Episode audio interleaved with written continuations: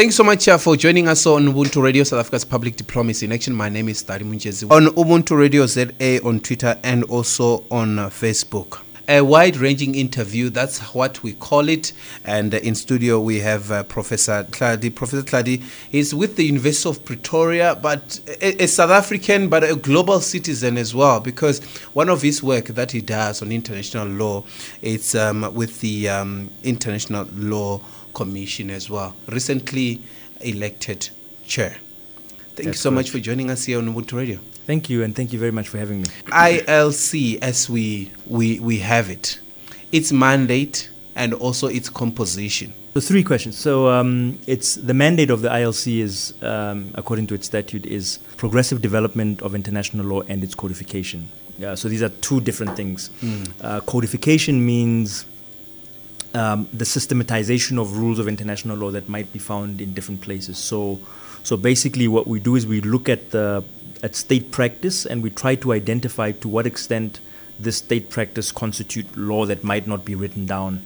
And then, in simple terms, we then write down this law into a document um, in different forms, be it uh, draft articles which become treaties, or something that we call draft conclusions and draft principles. So that's the the one element where we we're basically drafting law as we see it. We are saying as we see um, um, international relations and how states interact. These are the rules that govern um, the interaction between states. Um, the other um, mandate, the progressive development, is where we think there are gaps in law. Okay. So certain things are not regulated by law or they're not regulated appropriately by law. We sort of try to fill in those gaps by progressively developing the law. So making recommendations to states about what law might look like. Um, so, we, so, for example, um, we might say um, that as far as uh, crimes against humanity is concerned, we think that there ought to be a duty on states to prosecute uh, crimes against humanity wherever they may Yeah, happen, cool. even if there isn't such a duty in law. So, so in that instance, we are recommending to states that they adopt such a duty. So these are the, our, our two main things. So one is codification, the other one is progressive development. So that's as far as mandate is concerned. Um, the other question you asked then was on composition, Yeah. uh, how we are composed. Um, the International Law Commission is composed of 34 experts in international law. Um, and the composition is determined by um, uh, by um, geographical um, so representation. So there's a, a set number of states from the Africa group. A uh, sorry, um, a set number of m- members from the Africa group, a set number of members from Western Europe and others group, a set number of members from Latin America and the Caribbean, a set number of members from Asia, and so on and so on. So that's broadly the composition. But of course, like with most things, even if there are 34 members, not all 34 are active. So what you find is that on average, there's always about 22 members that are constantly engaged and that really make up the International Law Commission. Why is that? Uh, well, I mean, for different reasons. Um, Some people are just simply too busy. Um, some people don't have the confidence to engage. Uh, I mean, it's, it's. I think the IL, in that respect, the ILC is a kind of a microcosm of society. It's it's like that in any group, right? So if you have a group of ten people, you find that.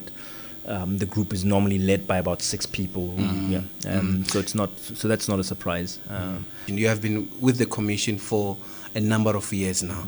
How did you get to be? What did South Africa nominated you? Right. So I, I was nominated by South Africa. Um, so, so I've been a member of the commission since 2012. Yeah. Um, uh, and, and this year is my last year. Uh, and I was nominated by South Africa in 2010. Okay. And the elections were held in November of 2011, and, and, I, and, I, and I was elected. Um, the term is a five year term, so it ran out in 2016. I Yeah. was renominated, and I was re elected again uh, for another five year term. So, as you know, um, in 2020 we didn't have a session because of COVID. Yeah. Um, so the General Assembly gave us uh, an extension by a year so that we can complete uh, our term. Because the thing is, unlike many bodies, um, the term of ILC members runs concurrently. So when it ends, everybody's term ends. So everybody's seat is up for re-election, and, and so there's a, essentially a new commission, if you like, or at least a new composition of a commission Yeah. um, each year. Um, there's a third question that you, oh yes, you asked me about the relationship between the commission and, and the General Assembly. Yeah, absolutely. Um, so, the General Assembly, the, um, the UN Charter provides that uh, the General Assembly has a responsibility for progressive development and codification of international law. Mm. Uh, but clearly, that's not something that the General Assembly can do because uh, codification and progressive development requires that you study practice of states, treaties, and you know the General Assembly can't study. Mm. So in 1946, um, the General Assembly set up a committee to sort of see how how it could achieve this mandate, mm. and the mm. committee basically recommended that a subsidiary organ of the General Assembly be established, which would conduct this function on behalf of the General Assembly and report mm. to the General Assembly. So we're a subsidiary organ of the General Assembly. We do our work on behalf of the General Assembly and report to the General Assembly, but we're independent. So mm. we're we're subsidiary, but we're independent. Um, we receive comments from the General Assembly all mm. the time, mm. uh, but ultimately um, we we do our work on our own. Um. Like like any commission, uh, professor, is that there will be contestations in terms of uh, is the law. I mean that's that's that's yeah. the terrain. Um, with the composition, I mean, we're looking at we, wherever you find UN structures, there's always going to be contestations, one of ideas, but also of certain agendas as well. How are decisions made? How do we then make sure that um, that agreement is reached? So you're right. Like with any body, uh, so with any commission, with any organ, uh, international organ, there are differences of views, and those differences of views are you know, we're all influenced by our backgrounds. So, so within the commission, you've got, I mean, you've got a, uh, some members from the commission from, from the United States, a member from the United Kingdom, from South Africa, from from Portugal, from, from Turkey, from China, from mm. Russia. Mm. Um, so obviously, all of those individuals are going to have very different views, and there's very often heated debates, heated exchanges, very very strong disagreements. We try as a commission. Um, to reach agreement on everything by consensus, which is which is extremely difficult. Yeah. But in the 10 years that I've been a member of the commission, um, in the 10, 11 years, I mean, it's, it's, sort of hard to count with this. Yeah. So in about yeah, so in the 10, 11 years that I've been a member of the commission, we've only ever voted on one decision. Okay. at least one substantive issue. We voted on other procedural issues, mm. but when it comes to substance, we voted on only one issue. It was, um, um, of course, it had to do with immunity, which is a, a very sensitive topic. Yeah. Uh, but that's the only time that we've ever. So we strive for consensus, which means that uh, our work is, by definition, very deliberate or deliberative, and we take time before we reach decisions. So okay. we try to convince each other. We we we uh, we take pride in the fact that we're supposed to be experts, and so as experts, the idea is we should try to convince each other and not necessarily just use numbers. Of course, numbers are important at some point, but but but it's important enhancing your argument basically. yes mm. yes so so we listen to each other respond to each other's arguments mm. um, and at the end then we we very often do find do find agreement i mean sometimes we have um, we do have members that are sometimes very unhappy with the outcomes mm. uh, but i think the fact that we're able to avoid voting is itself how often does the voting happen then hardly Yes, as I said in the in um, in the time that I've been on the commission, uh, we voted only once, and we've adopted. I mean, I can count how many instruments we've adopted. Uh, we've adopted um, seven treaty texts, mm. and on those texts, the only vote was on one provision of one instrument. Mm. So one. Pro- so if I, if I am able to thumbsuck a number I would say we've had more than 120 provisions, articles, draft conclusions, draft guidelines, whatever, and we've only voted on one of them.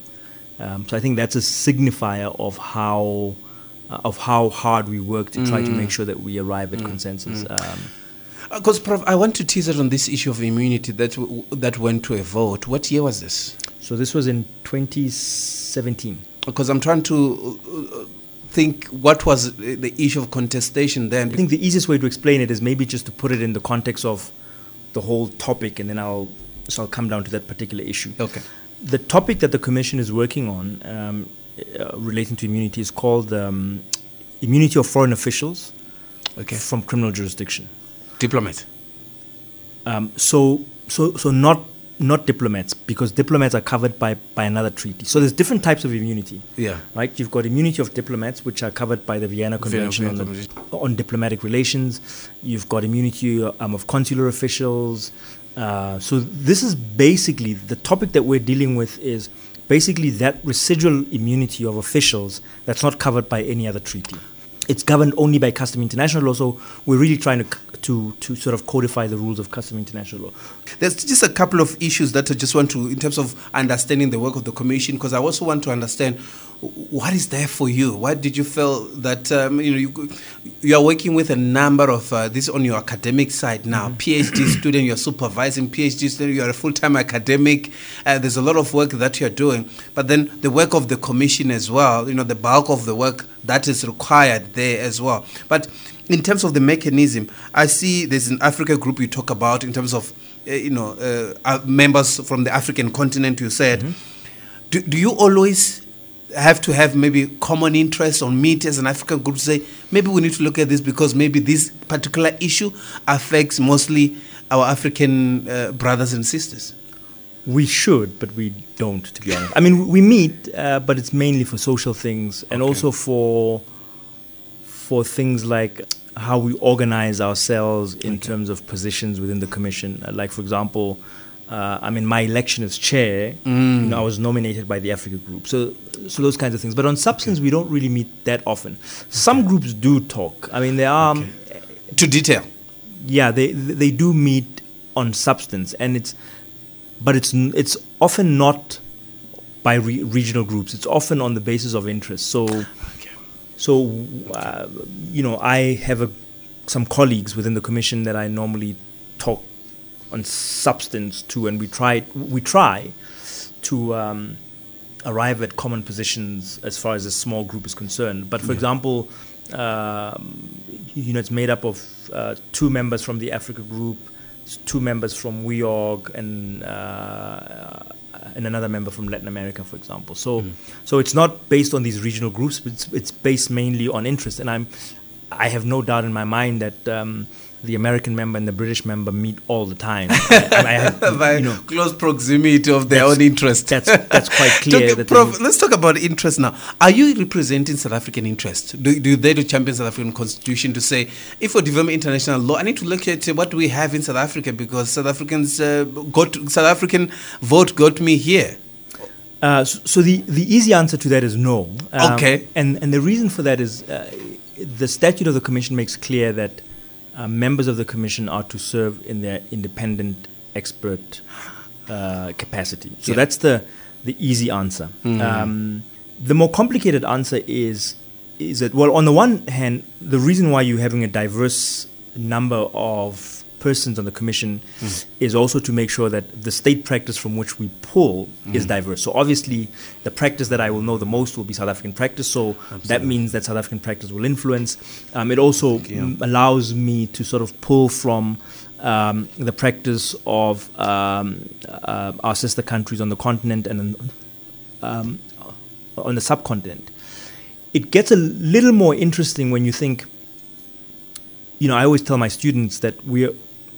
In fact, I think I mentioned it here. We're all influenced by our background. So, in a sense, my understanding of international law and how international law is supposed to work, uh, my policy positions and propositions are influenced by the fact that I come from South Africa, are influenced by the fact that I studied in South Africa, are influenced in part also by the fact that I worked for this department for a very long time. Absolutely. So obviously, my policy disposition is likely going to be consistent with South Africa's. But it's not because I feel the obligation to represent South Africa. It's just, but in the time that I've worked for the commission, there's been times when I've taken positions that have been very different from from our own. Uh, um, so from the government's own. What's interesting is that was even the case even when I worked for for the foreign ministry and I worked for for the office of the chief state law advisor. There were times when I took a position that was when I in my individual capacity took a position that was different from that of of the government, and then I had to sort of say, you know, because I was also responsible for the file in the office. I would say, you know, when it comes to this, somebody else must handle it because here's a position that I've taken, and I'm aware that it's different from from from, from from the position that that uh, the government has.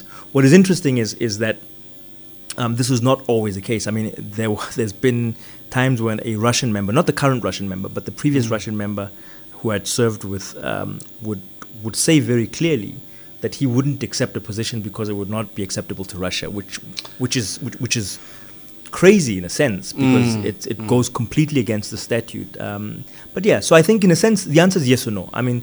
In, in in theory, absolutely not. There's not supposed to be any kind of influence, Yeah, but yeah. but indirectly there is, and I think there should be. Um, so indirectly there should be, but it shouldn't be because I'm taking instructions or I'm obliged to. Yeah. But the influence is important. The fact that I'm influenced by my background is important, and I think that's why the statute requires that that um, members of the commission come from uh, diverse backgrounds, uh, um, different regions, and so on.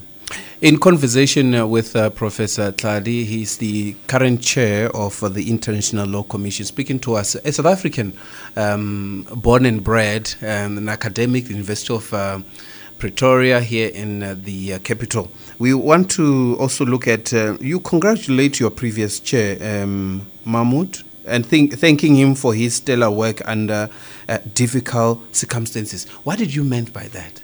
Yeah, so Mahmoud Hmoud, who's um, actually the Jordanian ambassador to uh, to uh, the United Nations in New York, uh, was the chair of the commission last year.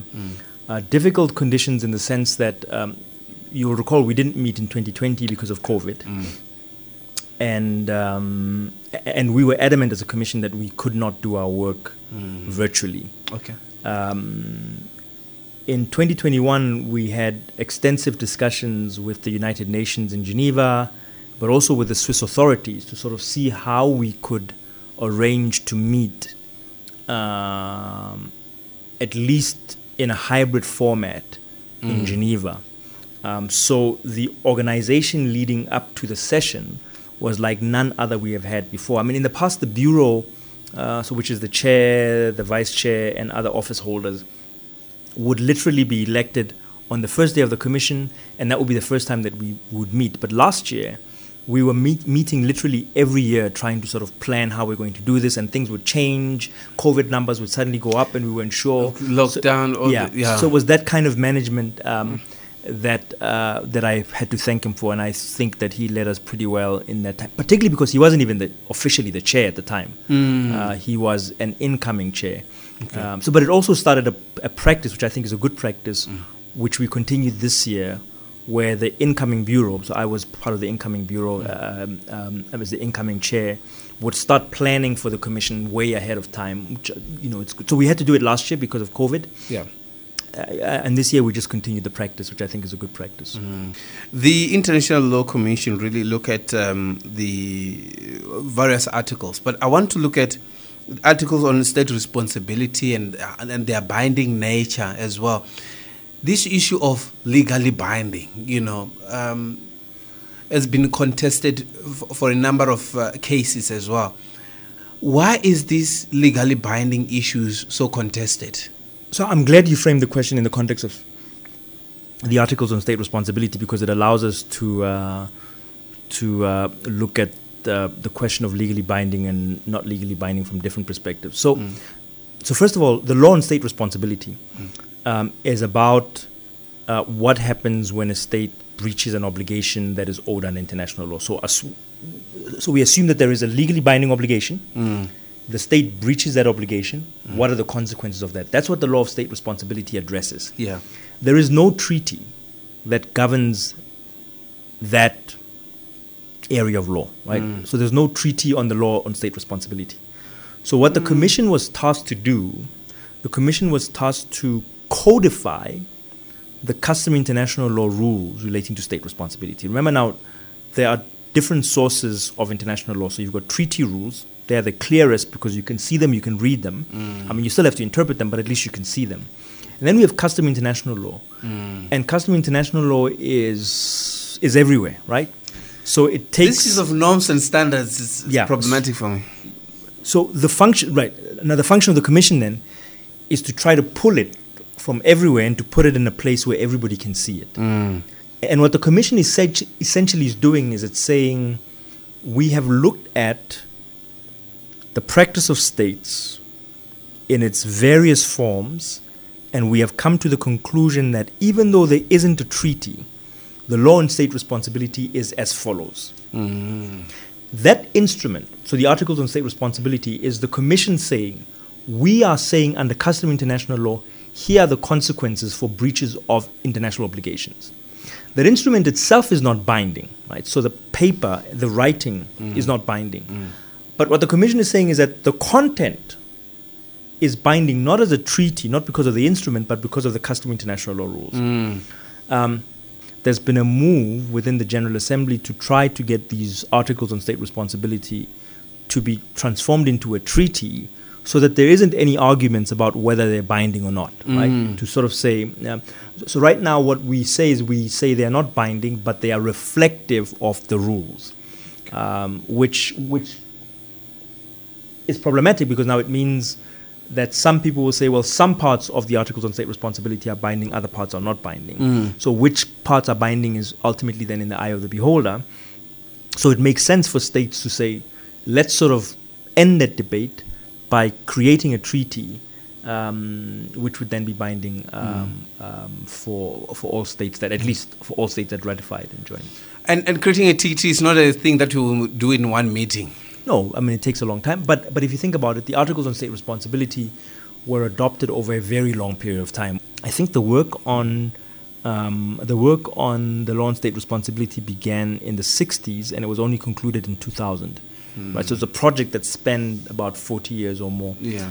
Um, so yeah, I mean, I, I think it's it's it's worth it. And here, the work has been done for the states. It's just a question of sort of tweaking. Think about um, treaties like the Vienna Convention on the Law of Treaties. We spoke about the Vienna Convention on Diplomatic Relations. Relations, yeah. All of those treaties are based on the work of the commissions. So the ILC first drafted articles, put them to the General Assembly, Yeah. and the General Assembly basically tweaked and then adopted Mm. them as a treaty. So that's basically the argument for what should happen with uh, the Articles on State Responsibility.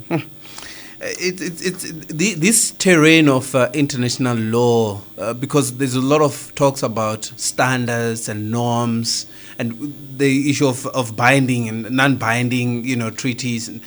It's it's it's it's, it's, it's, it's for, for us. It's always things that uh, a, uh, when you're practicing IR and trying to understand how international relations works, you, it baffles your mind to say uh, we should be moving in in one direction. There's the issue of responsibility to, to protect, and it's some say it's a doctrine, you know, and some say no, it's something that I think should really be something that um, should be legally binding. When a state is unable, unwilling, and incapable of, then you know one which should have been ele- elements of interference, but then there's a whole lot of um, you know states have they, they are guaranteed the non-interference also with, within their, their borders. Look at the situation in Ukraine right now. People say no, the United Nations sh- should do more, should do more. It should basically should have done more to actually address the issues even before they happen, because Yeah. also you have the mechanism. Yeah. So I mean, the uh, the um, responsibility to protect doctrine. That's also what I call it. It's more of a framework in a sense. Um, I, I mean, I have a lot of students that that write uh, PhDs, masters dissertations on it. Yeah. Uh, how I see it is, I see it as a concept that explains legal rules, but it in itself doesn't create legal rules. And I'll give you.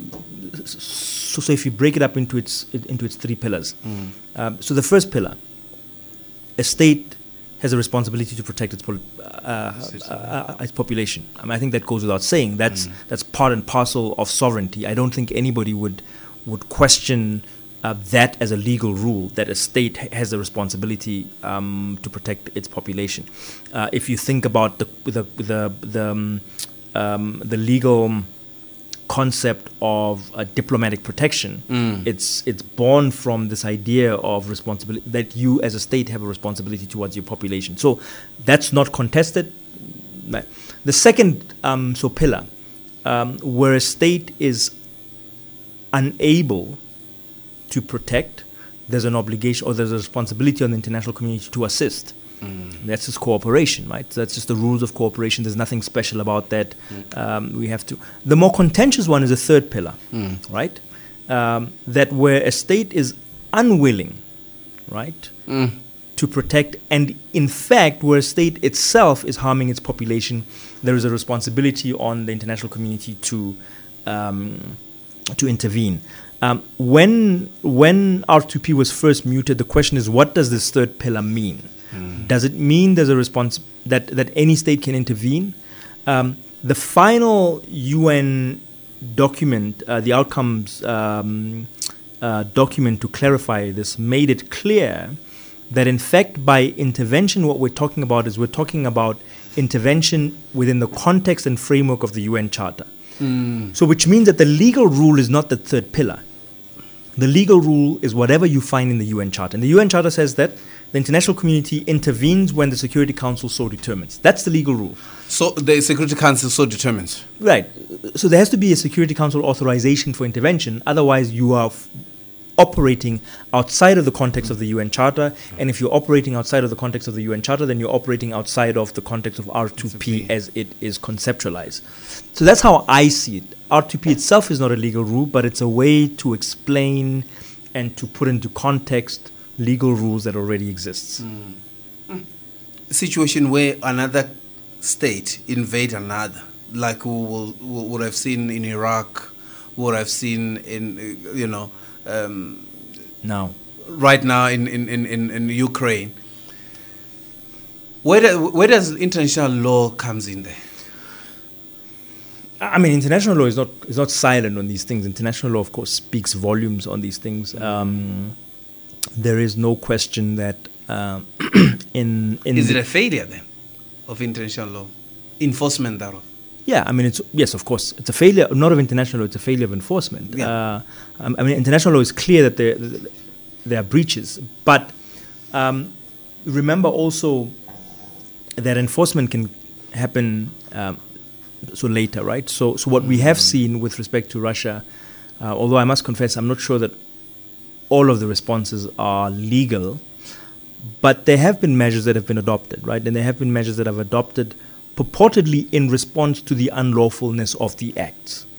Um, and so, in a sense, one can say uh, what we are seeing is we are seeing international law enforcement in action. Now, enforcement doesn't always lead to cessation of, at least doesn't always lead to immediate cessation.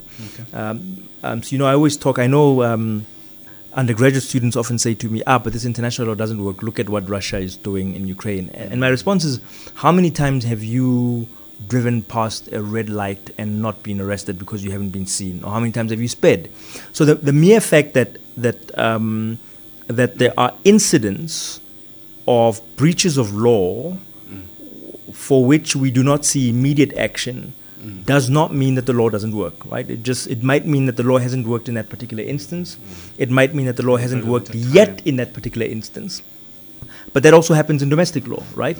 Um, I mean, also, Or it doesn't mean, sorry, Prof, it doesn't mean that the when international law is uh, uh, applicable or apply doesn't mean immediate cessation. I think you mentioned Exactly, that. That exactly, right. It, would, it might be a process that international law allows for those processes Yeah. to take place. For instance, sanctions. Yeah, the one. So about you, so, so- about Russia and Ukraine. I mean, the one thing that I, I I wonder, you hear in the discussions, um, the possibility of some peace deal. If you have a peace deal, in which Russia gets to keep some of the territory that it that it uh, occupied, that would be a real challenge to international law. I mean, if if something like that is endorsed by by the General Assembly, for example, that would be a real challenge to international law because it would suggest that that there's a reward for breach of international law, and and so we'll have to wait and see if that that happens. Oh, that's true. Let's talk about you now, Martin. I'm, I'm, I'm thinking that um, have you had instances where you, you have vehemently disagree with South African positions on international Vehemently is a strong word. No, uh, I haven't had a. I mean, I've had situations where I've disagreed. Um, Okay. In fact, there's um, the old. Uh, so the old magazine. I can't remember what the, the old magazine used to. Uh, the dip, is it called the diplomat? The diplomat? Or, Right. Mhm. I had an article that I wrote in the Diplomat. Uh, I remember my old boss said to me, "You're going to get yourself fired," in which I, I, I very strongly crit- it was in the two, was in 2009. I very strongly criticized South Africa's engagement in the African Union and the fact that we seem to be, even as a so-called powerful state, we seem to be pulled by the nose by the states from the north, uh, and I was very very critical. Um, well, yeah, so I've done it, but not vehement in the sense that I mean by vehement it would be if I thought that we had adopted a position um, that was unethical, that was immoral. Okay. But yeah, where I thought strategically we're doing the wrong thing. Where where- I mean that happens. I think that happens to everyone. Yeah. But it's not vehement, so Mm. it's not. Case in point, um, withdrawal from the International um, Criminal Court. Yeah, I didn't. Yeah, I didn't. So I didn't agree with that. Although I, I must confess, I, I had been part of the processes because obviously I was advisor to the minister. Uh, um, but it, I thought. So I understood the position of the government. I mean, I, mm, you know, mm. I understood the position of the government, but I thought there were different ways to handle it. And in fact, I thought uh, the point that many of us try to make. look, there were many advisors on that issue, mm. and very often the advisors disagreed except with that one question. It was interesting on that one question of the withdrawal. Every advisor from different places, from here, from the Department of Justice, external counsel, everybody said, "Well, there's a different way in which you can handle the problem. There is a problem, absolutely, Yeah. but there's a different way that you can handle it." Um, I mean, I can remember we had a meeting here, and and I thought that we had reached some kind of understanding, and I went and I got on a plane, went to New York. When I landed in New York, Yeah, complete difference. it's uh, I'm met at the airport by Advocate Joini, and he says to me, "But bro, what have you done?" I said, "What, what are you talking about?" He says, "We received this thing that we must put in a note." I said, "No, no, that, that's that's that's not the decision that we take. The decision was different." He said, "Well, here's a note." Yeah. And uh, and of course, I had to now walk through the halls of the UN, explaining to all of those Europeans about this decision. So, yeah, it was not it was not. Um, Okay. I don't think it was our finest hours Yeah, yeah.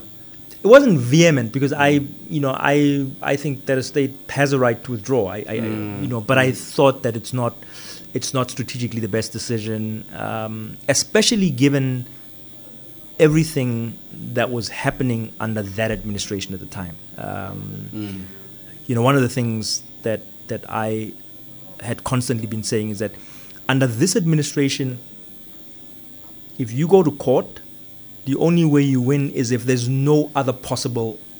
There's just you know you you so you so don't put yourself in a position where you're going to court on a case that's that's iffy. shaky. Yeah. Yeah, you know there has to be has to be that anybody who looks at this will agree with the government. That's the only way that you can win. So don't don't you know it's just that was just the nature of the the environment at the time. Um, You're, you're at a very, I mean, at that time you were a very particular position where you look at South Africa's foreign policy objective and also what is necessary in terms of international law as well, the responsibilities as well. I think uh, quite a, an important position to, to step in. For you personally, what has been the reward um, throughout the journey in terms of your involvement in international law? We'll talk about the, the commission as, as we conclude. In terms of has it been a rewarding experience, you know, having traveled into the state law advising office, Yeah. you know, foreign affairs, having to to to to, to supervise a number of PhD Yeah. uh, students? Personally, what's what sort of what does it do to you in terms Yeah. of you personally?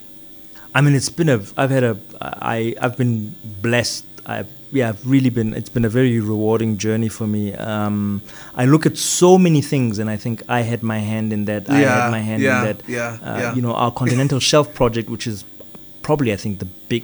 You know, it doesn't get as much Which project? is it?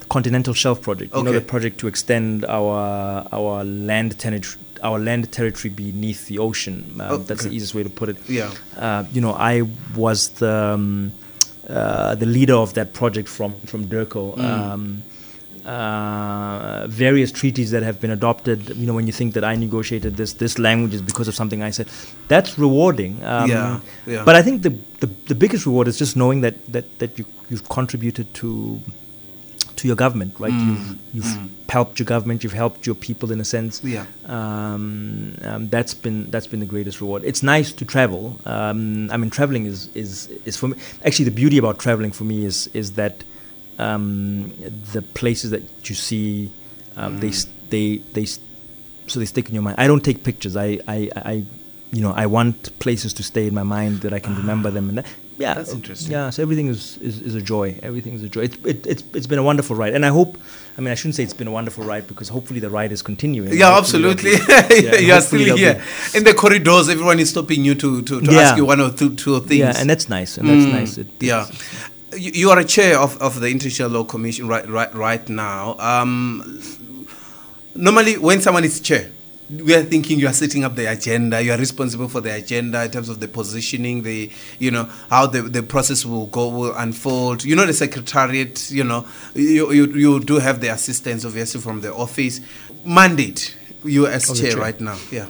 Yeah, I mean, the chair is basically to take care of the day to day running of the commission. So, um, this year is the last year of this quinquennium. So, there are many, many topics that we need to conclude, Yeah. which means there's competition for time. Yeah.